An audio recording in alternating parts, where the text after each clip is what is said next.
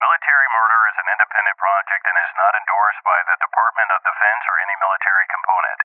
The views expressed are those of the host. The content of this podcast is not meant to be legal or medical advice. Warning this episode contains graphic details of murder and is not suitable for young listeners. Listener discretion is advised.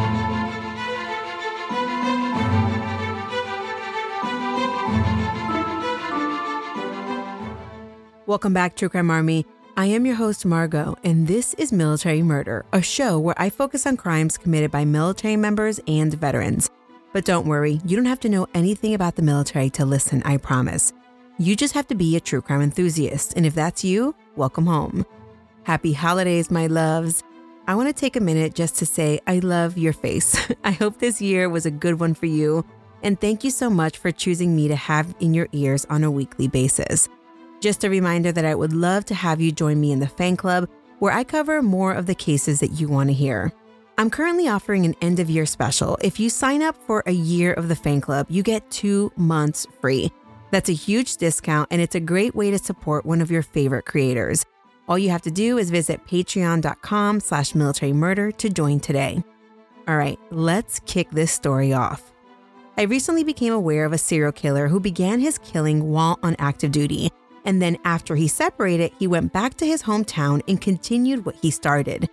This man left many dead women in his wake, but one woman got away.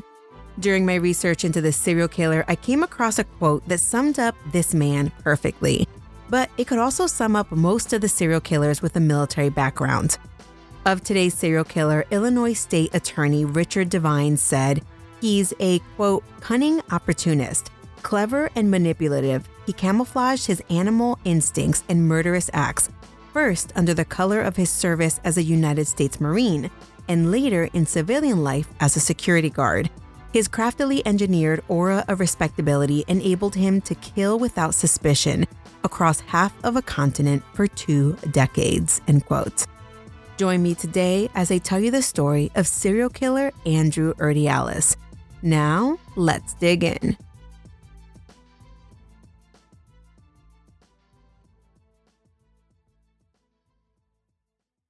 My sources for this episode include an episode of Inside Evil: Confessions of a Serial Killer and an episode of A&E's I Survived. But the most heavily sourced documents that I used to inform this story were a 2007 Illinois Supreme Court opinion and an Illinois state opposition brief opposing clemency.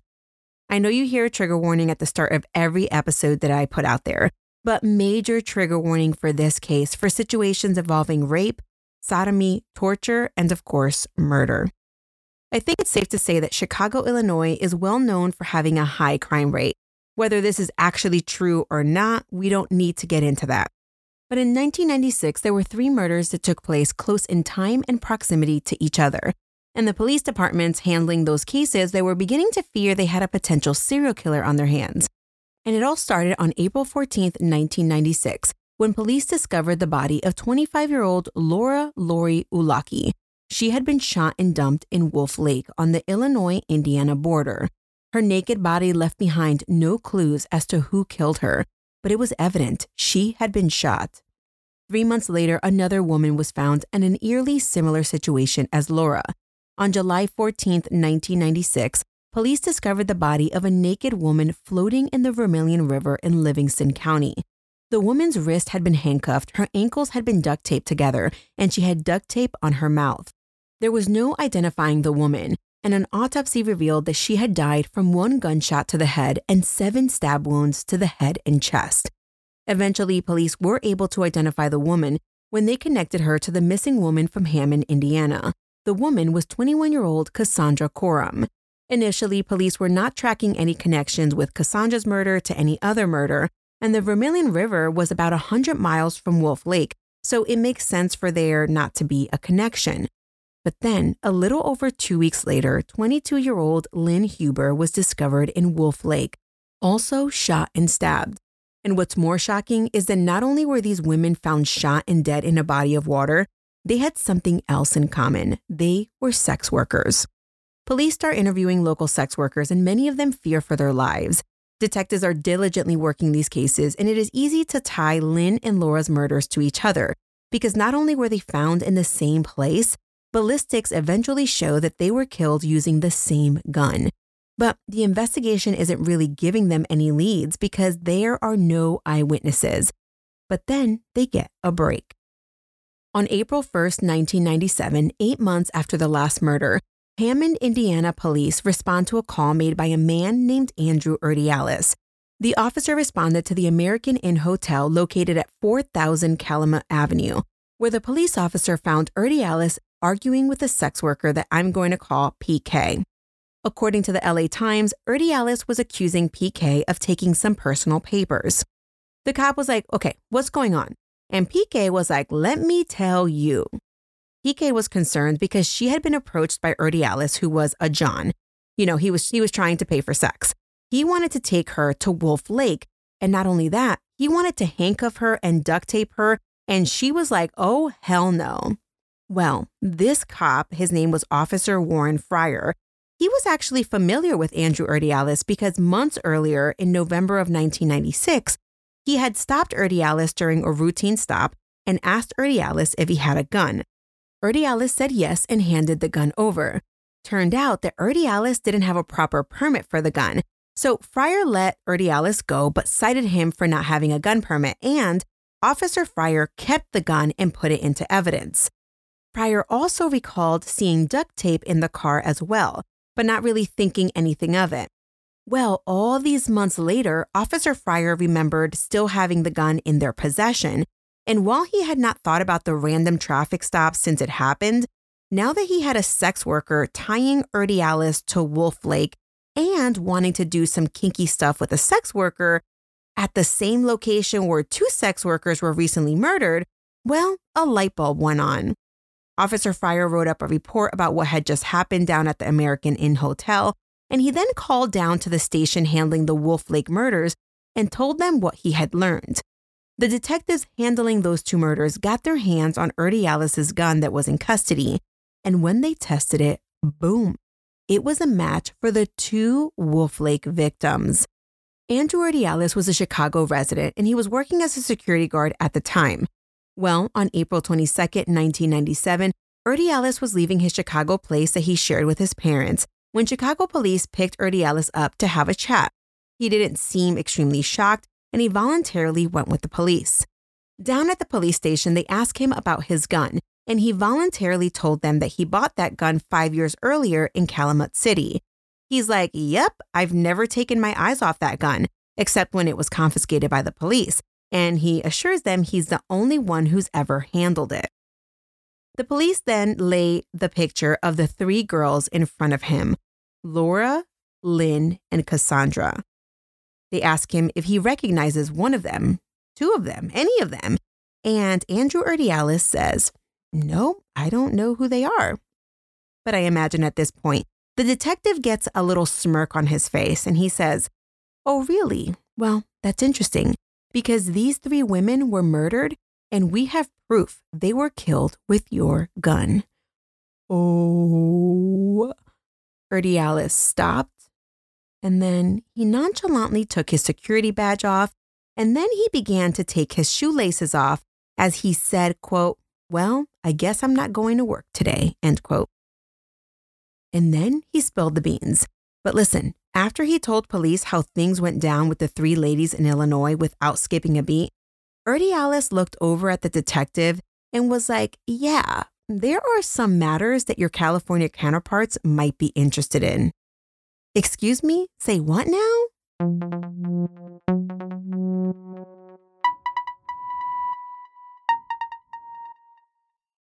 Who is Andrew Urdiales? Andrew Urdiales was born in June of 1964. He was the youngest of six kids and he was of Mexican descent and grew up mostly in the Chicago area. When Urdiales was just three or four years old, his older brother Alfred died while fighting in Vietnam. Urdiales did not quite understand death at such a young age, and even after Alfred passed, Urdiales would wait on the porch for his brother to come home. But he never did.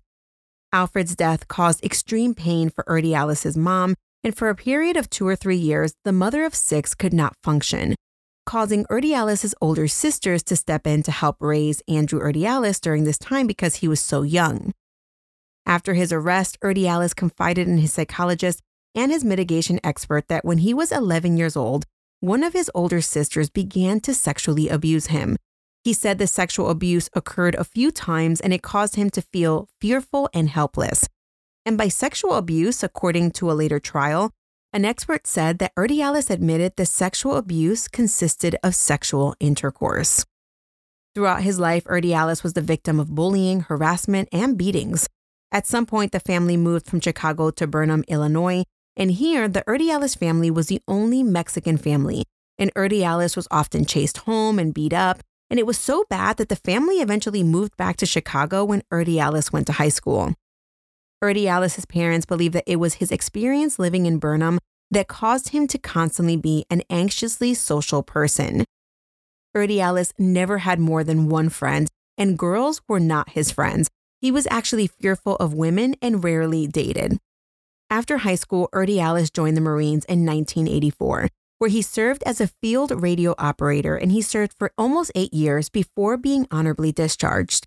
While in the Marines, he was stationed at Camp Pendleton and at 29 Palms, which are both in California, but he also did some time in Quantico, Okinawa, and was a Desert Storm veteran. After he left the Marines, he returned to Chicago to the Slag Valley neighborhood in the city's south side, and he sought help with the Veterans Administration. He was seen by a psychiatrist named Janet Willer, and he told her that he needed help dealing with his quote, temper and inferiority complex, end quote. He met with Dr. Willer over 100 times from 1991 to 1995. And in addition to the temper problems, he spoke about his childhood trauma, sexual abuse, inability to talk to women, and the death of his brother. The only reason he stopped visiting the VA was because the VA changed their billing and he just couldn't afford the copay.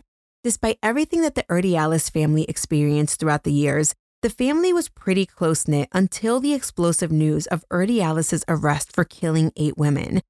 After his arrest, according to Kendra Moses, a defense mitigation specialist, the only family that kept in contact with Urdiales were his parents and one of his sisters and her son.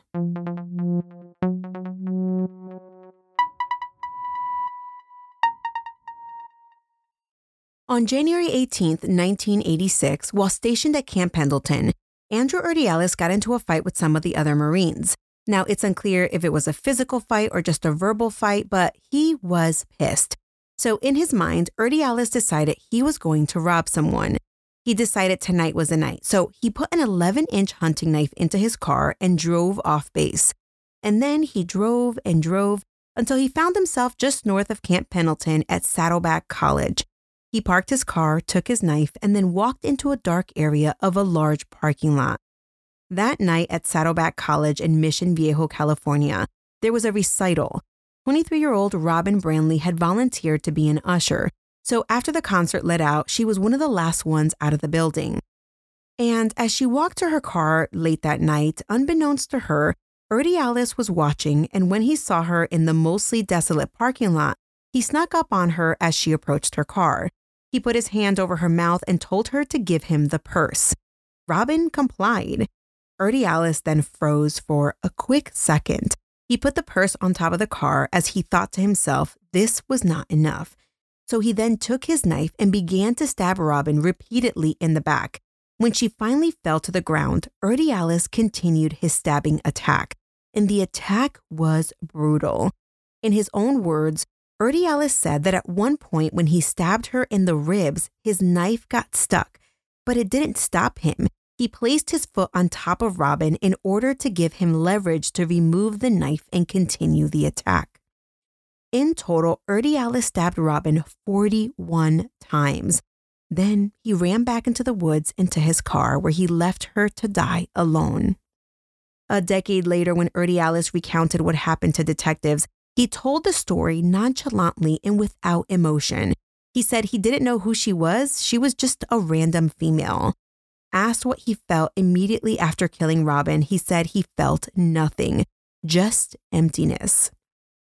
After Urdiales ran to his car, he was covered in blood, so he had to think fast how he was going to get back on base. So he stopped on the side of the road and he opened up the hood of his car. He put engine oil all over his hands and rubbed it all over the blood stains on his clothes to try to conceal it. When he rolled up to the front gate, Urdiales just nervously laughed and volunteered that his car had broken down and he had to fix it. Urdiales lay low after Robin's murder. It's unclear why, but two years later, he'd strike again. But by this point, he was no longer stationed at Camp Pendleton. Now he was stationed at 29 Palms in California. In July of 1988, Urdiales went on a hunt for his next victim. This time, he decided to hit up a street frequented by sex workers. He was in Cathedral City, California.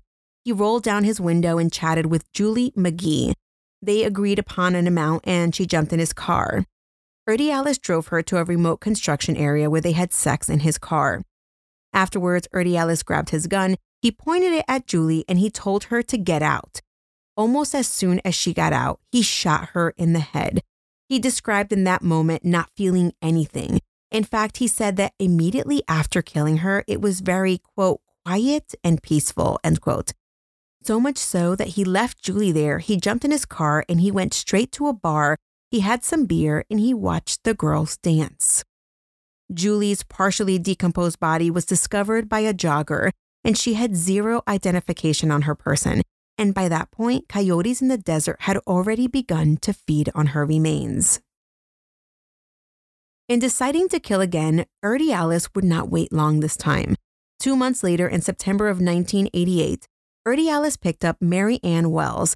She was a sex worker. They agreed upon a price of $40. Mary Ann got into Urdiales' car and he drove her to an industrial area in San Diego. They had sex in his car and he paid her $40. But then he shot Mary Ann.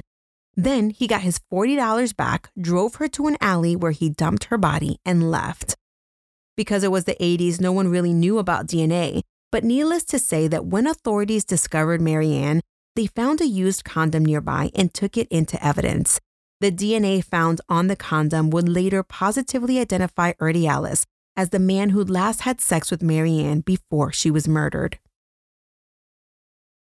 In April of 1989, Urdiales picked up his youngest victim yet, 18 year old Tammy Irwin. They had hooked up previously, and it's unclear if it was for money or not, but on this occasion, he picked Tammy up and they drove to an empty lot. Tammy performed oral sex on Urdiales, and then they got out of the car. It was at this point that Urdiales pointed his gun at Tammy and shot her. He quick got into his car and was about ready to take off when, according to his own account, he saw that Tammy was still alive. She was actually still standing and holding her head. So while he was in the car, he pointed the gun at Tammy and shot her a second time. She immediately fell to the ground. And then, while she lay there on the ground, and while he was still inside the car, he aimed the gun at her and fired a third time and then he drove off. After Tammy's murder, Urdiales thought it might be a good idea to get rid of the gun since he had used it three times. So he took his 45 caliber apart and just randomly disposed of the pieces throughout the area where he drove. But later, much later, ballistics would tie the murders of Julie McGee, Mary Ann Wells, and Tammy Irwin. They had all been shot with the same gun. After these three murders, there are no known incidents again while Urdiales was serving in the Marines. In 1991, Urdiales was honorably discharged from the Marine Corps and he relocated back to his hometown in Chicago. He moved in with his parents. And for whatever reason, Urdiales returned to California on a short visit in September of 1992. And it's then that Urdiales acted on his urges again.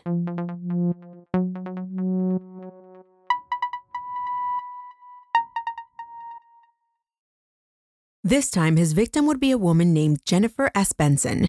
Jennifer was 19 years old and she didn't have the best upbringing. She was working at a hospital in Palm Springs, and Jennifer had recently had a string of incidents where she was late for her night shifts. Well, last time she arrived late to work, she was told that they were giving her one more chance. And if she was late again, she was getting the boot. Jennifer thought to herself, girl, get your act together. But you know, sometimes when you rely on public transportation, it's hard. Well, on September 27, 1992, Jennifer was running just a few seconds behind, and as she ran to the bus stop, the bus that she was trying to get on was pulling away. As she saw the bus leave, Jennifer realized oh, that was it. Now she was going to be without a job. As she sat on the bus stop bench, she thought, just freaking great, Jennifer. But then she heard the sweetest voice Hey, you need a ride? Jennifer looked up and it was a meek looking man. Jennifer thanked God for this angel, someone offering her a ride. The man was heading in the same direction as the hospital, so it was great. Jennifer jumped in the car and she chit chatted with the man, and he was kind of flirting with her, but she, you know, she just really wanted a ride. And before she knew it, she was at the hospital. But before she got out of the car, the man asked her for her phone number. And Jennifer was not really into this guy. She wasn't into him at all, but she thought, you know, he was nice, but not someone she cared to see again. So Jennifer jotted down a phone number. It was her phone number, almost. She changed one of the numbers so it would no longer be correct. She said goodbye to the guy and then she left. Jennifer got to work on time and she thanked her lucky stars. She worked her entire shift without any issues, and early the next morning she exited the building. The sun was now rising. 19 year old Jennifer beep bopped along the street, and as she walked, she felt a car kind of following her. She noticed it was the same man who had given her a ride the day before. He offered to take her to breakfast, but Jennifer wasn't really feeling it, so she said no thanks. He then was like, All right, well, just come on, I'll take you home. Jennifer, wanting to be polite as women often feel obliged to do, she relented and went in the car. Anyway, Jennifer had no idea that while she arrived alive earlier the night before because of this man, this might be the last time she was ever seen alive because the man in the car was Andrew Urdiales. Jennifer jumped into the car just as she had done hours earlier, and as soon as she jumped in, Urdiales asked her why she gave him the wrong number. Jennifer kind of froze, and it's at that point that Urdiales turned from Mr. Friendly to Mr. Murderer. He grabbed Jennifer's head, slammed it into the dashboard. He dropped the back of her seat, held a knife to her throat as he tied her hands behind her back, and he pointed a gun at her. He called her all types of terrible names as he sped off. At that point, Jennifer knew he was a madman she was now laying almost completely flat in the passenger seat and she could see the light poles. And as she passed more and more light poles, she realized he was taking her to the desert. She thought, oh my God, if he kills me out there, no one will ever find me. What Jennifer didn't know at the time was that Andrew Urdiales had already killed other women. She was going to be his next victim. And then the car came to a stop. Jennifer was in survival mode. She kept asking him where they were going, and she told him she would do whatever he wanted to please just not to hurt her. When they came to a stop in the desert, Urdiales forced her to perform oral sex on him. He then took off Jennifer's pants, he cut off her underwear and her bra, and he shoved her underwear into her mouth to keep her from screaming. And then he tied her bra around her mouth to keep her makeshift gag from coming out. Then he attempted to rape her. He yelled at her to tell him she loved him. Mind you, she's gagged. She's looking at him with terror in her eyes, but also thinking, dude, I will say whatever the hell you want me to say, but I actually have a gag in my mouth. Eventually, he got the hint, so he removed the gag and he yelled, quote, say it, end quote. Jennifer said it over and over again I love you, I love you, I love you, all with tears in her eyes and barely being able to breathe. But this wasn't good enough for Urdiales. He wanted her to say it like she meant it. And on top of him not believing that she loved him, you know, which, come on, man, you kidnapped her, forced her to give you oral sex at gunpoint, then you bound her and gagged her. And oh, I'm sorry, you don't think she actually loves you? Well, on top of this, our homeboy Urdiales couldn't get an erection. And this made him really angry. And at this point, he began to strangle Jennifer. He squeezed her neck harder and harder and harder. And Jennifer, she was a fighter though. She was kicking and kicking and kicking and she wouldn't stop. I mean, she was going in and out of consciousness, but every time she came to, she fought like hell. Jennifer was fighting for her life, gasping for air. All the while, she was wishing that someone, anyone could see her final thoughts, know what actually happened to her in those last moments of her life. She remembered that the scariest part of this attack was realizing that the entire world was going about their day. Meanwhile, she was in the desert being murdered, and no one would ever actually know what happened to her. And then everything went blank. Jennifer felt peaceful. She felt happy. She was like, well, I guess I'm dead. But this peaceful moment soon passed as she jostled back to life, realizing she was still in this nightmare. Then Urdiales' punk ass actually said that Jennifer fought so hard that his hand got tired and stiff. So he got off of Jennifer and just sat there for a second. Then he started to suck on her breast and her neck. And then when she was face to face with him, she realized he had blood all over his face. She didn't realize that he had been biting her the entire time. This was a savage attack. Urdiales then yanked Jennifer out of the car. He pointed a gun in Jennifer's face. And Jennifer, she was in hell, and death was much better than the hell she was living in. She yelled at him, Just do it, just do it. But he didn't. He forced her to perform oral sex again, but still not able to become erect, he knocked her over the head over and over again. He then yanked her by her hair and made her wait by the car. As he opened the trunk, she saw him remove a bag with different knives that were sticking out, and he moved the bag from the trunk to the back seat. And as he did this, Jennifer took this opportunity to run.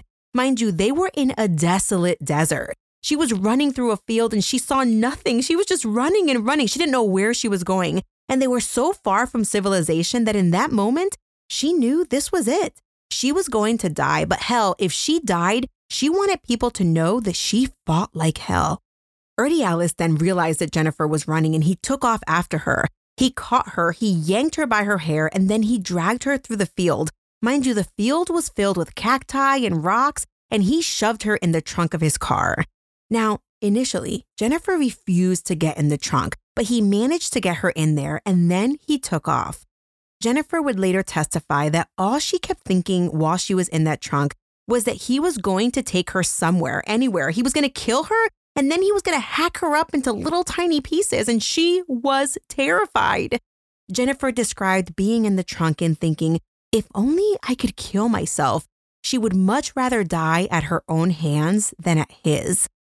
Jennifer kept thinking this man was going to take her further and further into the desert, and then he was going to kill her. But then she thought about something that her grandma taught her. Her grandma told her that if she was ever in a situation that seemed really difficult, all she had to do was pray. So Jennifer prayed and prayed and prayed. As she prayed, she tousled her hands that were tied behind her back.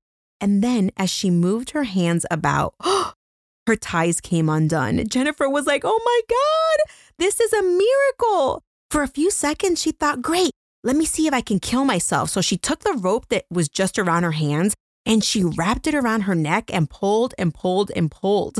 But then she lost her energy. She was like, oh, I'm just going to give up. And then panic set in and she was like, no, no, no, Jennifer, you have to fight. She remembered watching something about a lever in the trunk to allow someone to get out. And she found this lever and she pulled it. And guess what? The trunk swung open. But Urdiales saw it.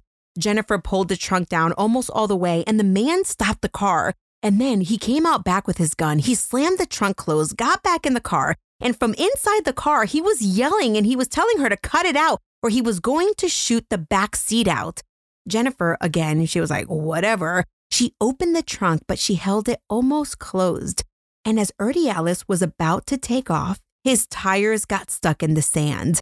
Jennifer knew this was her only opportunity to get the hell out of Dodge. So at that point, Jennifer swung the trunk open and she ran like hell.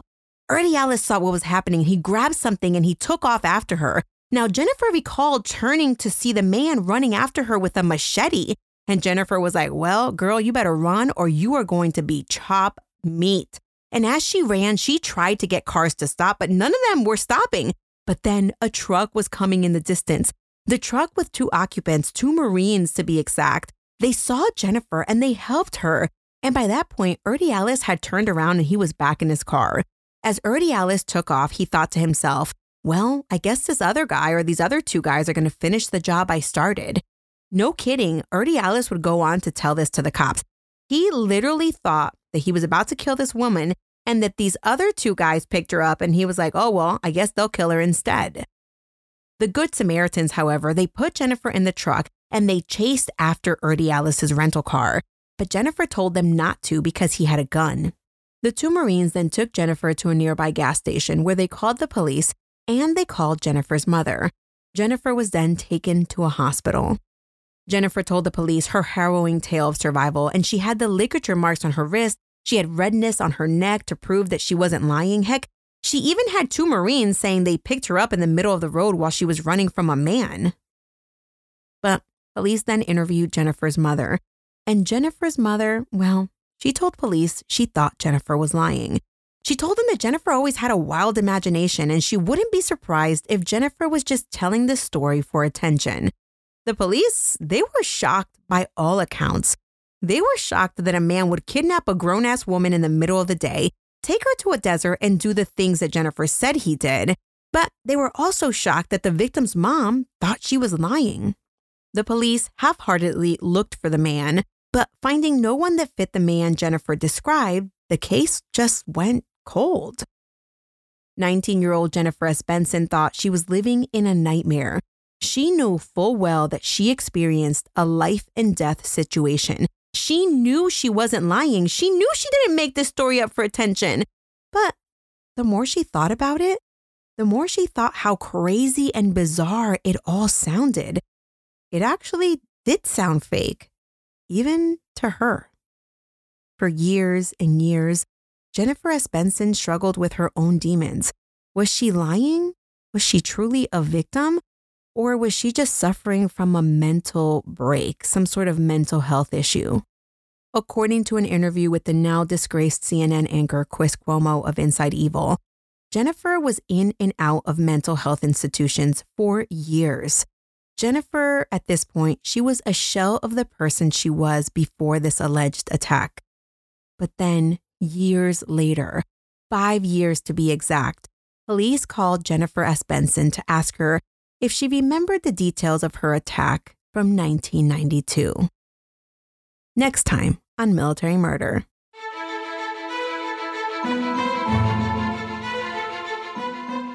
If you're anything like me and cannot wait until next week to listen to part two of this story, there are two ways that you can listen right now. First, you can join the fan club where you will immediately get access to part two completely ad free, but you'll also get access to every single episode I have ever put out completely ad free. And you get at least 16 bonus episodes, all for just $5. Check out patreon.com slash military murder to join today. Now, the second way you can get access to part two of this episode is by joining my email list. But there's more. Not only do you get part two immediately, you also get two bonus episodes so click the link in the show notes to join my email list today. True Crime Army, have a great holiday. Make sure that you're following me on social on Instagram at Military Murder Podcast and on TikTok at Military Margot with a T at the end. This show was created by Mama Margot Productions, produced in collaboration with my Bootcamp and Higher Fan Club members. The music was created by Tyops. Until next time, remember, you never really know what someone is capable of, so remain vigilant always. You have a fabulous week, and I'll keep digging to bring you the conclusion of this story next time.